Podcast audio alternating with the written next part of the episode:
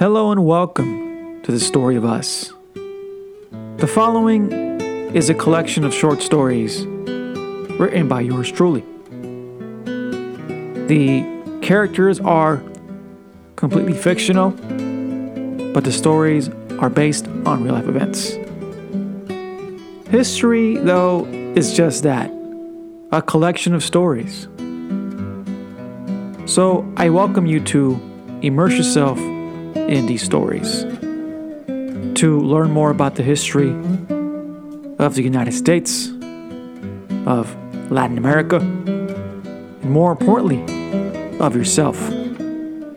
I made the choice to write these stories to give you a better understanding of history, to make you understand the emotions, the lives of these people, your people. With that said, welcome to the story of us.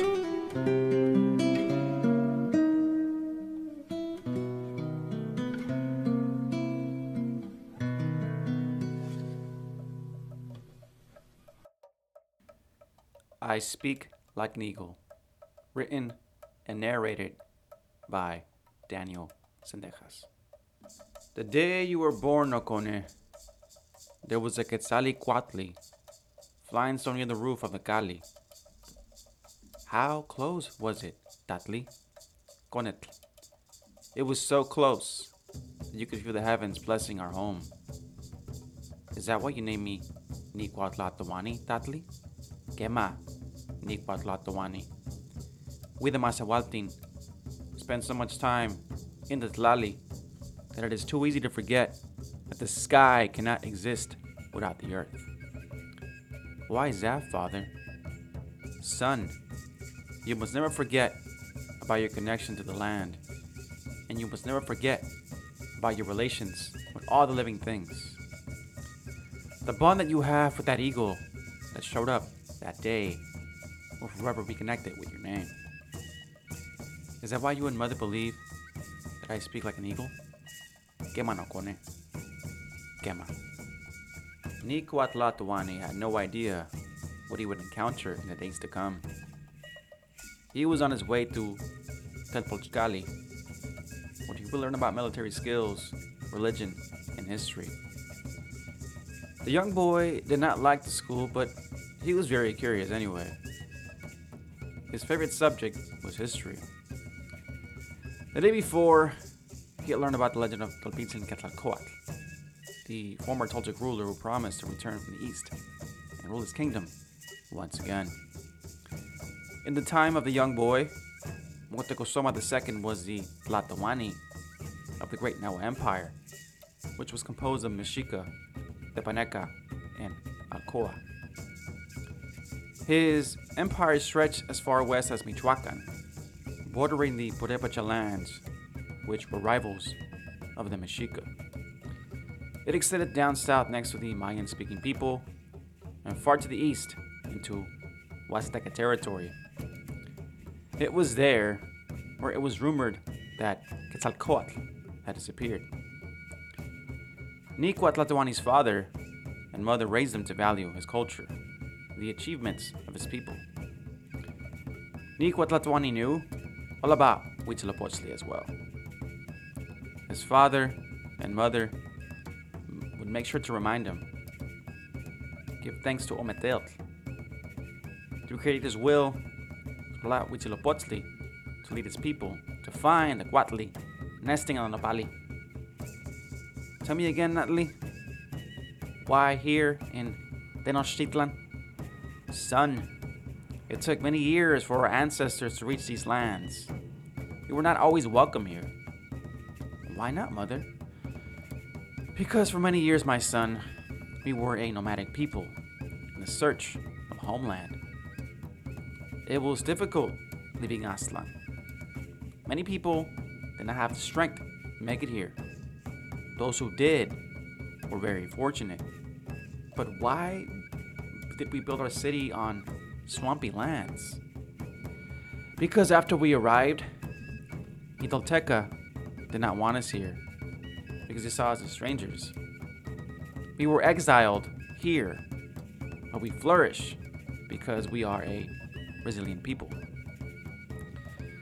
The people of Culhuacan believed that we would perish, but here, it only made us stronger. Ni Cuauhtlatoani's parents were right.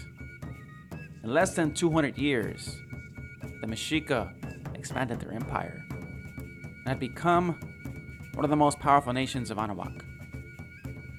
Many empires had come and gone before the Nahua Empire, but the Nahuatl speaking people believed theirs was the strongest, and it was destined to rule over all nations. Mexica culture emphasized warfare. It was important for all boys to learn the art of war because many would be sent to conquer the neighboring nations that had not fallen to the Mexica. Nations like Tlaxcala and Tzintzuntzan. And although Ni parents understood this, they believe their son's curiosity would earn him a spot in Calmecac and live a noble life. Ni parents truly believed that he could be a Tepaquiani or a Tlamatini. When the young boy did not attend school, he would play with his friends. He especially enjoyed playing with marbles. I have the biggest marble. I bet that I can beat all of you, the young boy would tell his friend Isli. Is that a bet? His friend Isli would reply. Well, it's not technically a bet, but let's just say that the winner takes all the marbles. You know that's considered gambling, Ni Cuauhtlatoani. You worry too much. Or are you scared to lose? Of course I'm not scared. Let's play for keeps. This would happen all the time, and Isli would always lose his marbles. But Ni Cuauhtlatoani was generous enough not to keep them. He also knew that what would happen if word got around that he was gambling. His parents would be very upset with him and would punish him. He remembered the first time he was punished. Ni Cuauhtlatoani could not forget the horrible choking feeling as the chili pepper's fumes entered his lungs and forced him to cough. The intense burning of his eyes, mouth, and sinuses was enough for him to learn his lesson. What do you want to do today, Ni Cuauhtlatoani? Well, although I love playing with marbles, it's getting kind of boring beating you all the time, Isli. Hey!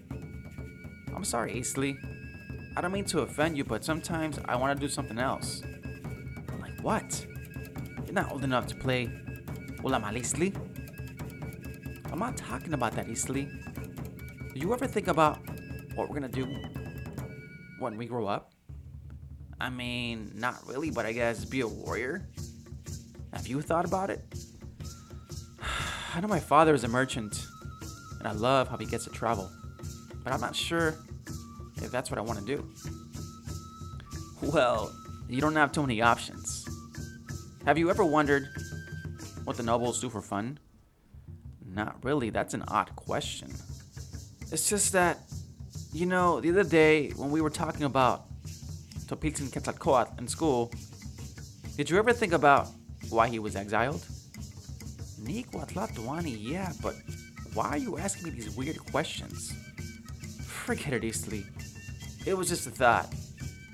Let's just play marbles.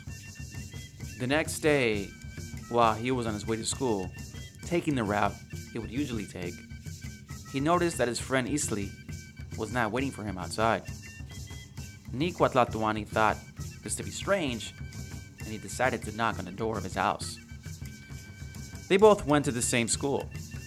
No one was home. The young Mexica boy became more curious. Wonder where he could have gone, he thought to himself.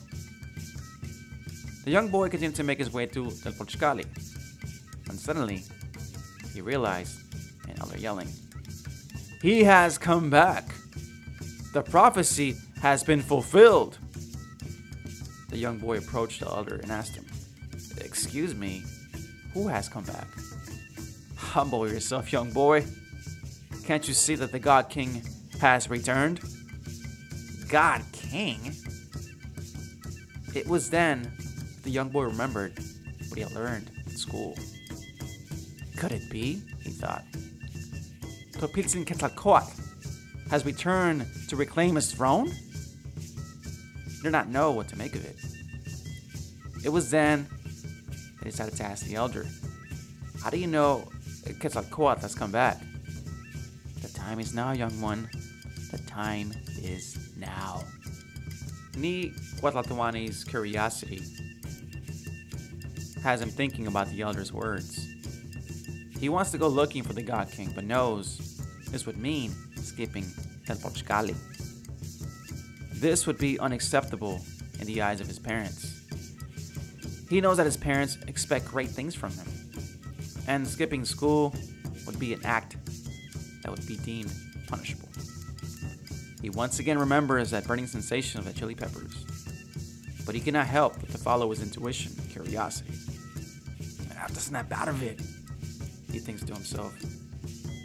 But I really want to see Topiltzin. Conetl, whispers a voice behind him. Psst, Conetl, come here. It is the voice of a man he has never heard. Come here, young boy. You're Nicuauhtlatoani, aren't you? Excuse me, do I know you? No, but I know you. Nicuauhtlatoani is now frightened. He has never met this man in his life, but he knows his name. How do you know my name? they said this day would come, the day when the sky and the earth would become one. Haven't you heard that Quetzalcoatl has returned? He's been spotted by the shores where he was last seen leaving. Yes, I have heard, but I don't understand what this has to do with me and what do you mean by the sky and the earth becoming one? You're the son of the Pochtecatl, right? Have you ever thought about why you have the name of someone from the Pili? How many people from the Masahualtin have you met that have a name like yours? Uh, I mean, my parents told me why they named me Nicuauhtlatoani, but I guess I never really noticed that commoners don't have a name like mine. That's because you are the bridge that connects the heavens and the earth. You have the power of bringing the forces of good and evil to a halt. And only you have the honor of speaking to Topiltzin. Me? But I'm just a, Gornit. Why would he ever listen to me? Because you speak like an eagle. It was at that moment that it hit Nico Tatlani. The choice was obvious, and he understood there might be consequences to his decision, but he could not miss out on the opportunity of missing the God King. It all made sense to him now. The conversation he had with Isli, it was no coincidence. Nico Tatuani remembers how his father has always told him not to forget that he is connected to the land and all living things. This only ensures him to take the risk, but he still has second thoughts. Should I really do this? He thinks to himself. What if the man is wrong? But why would he randomly tell me this, and how does he know my name? Young boy, what are you waiting for? I mean, I want to go, but I can't. I would dishonor my parents. But this is too important for me to miss. Young prophet, Telpochcali is going nowhere. This event is so much bigger than the Telpochcali. This is bigger than the Masahualtin and the Pili. Topiltzin was exiled from his homeland and promised to return one day to rule it again. If he sees what he has built, maybe he might spare us. But how am I supposed to convince him? What can I possibly tell him to let Moctezuma continue to rule over our nation? I wish that I could tell you, young prophet, but that is something that you will have to find out for yourself.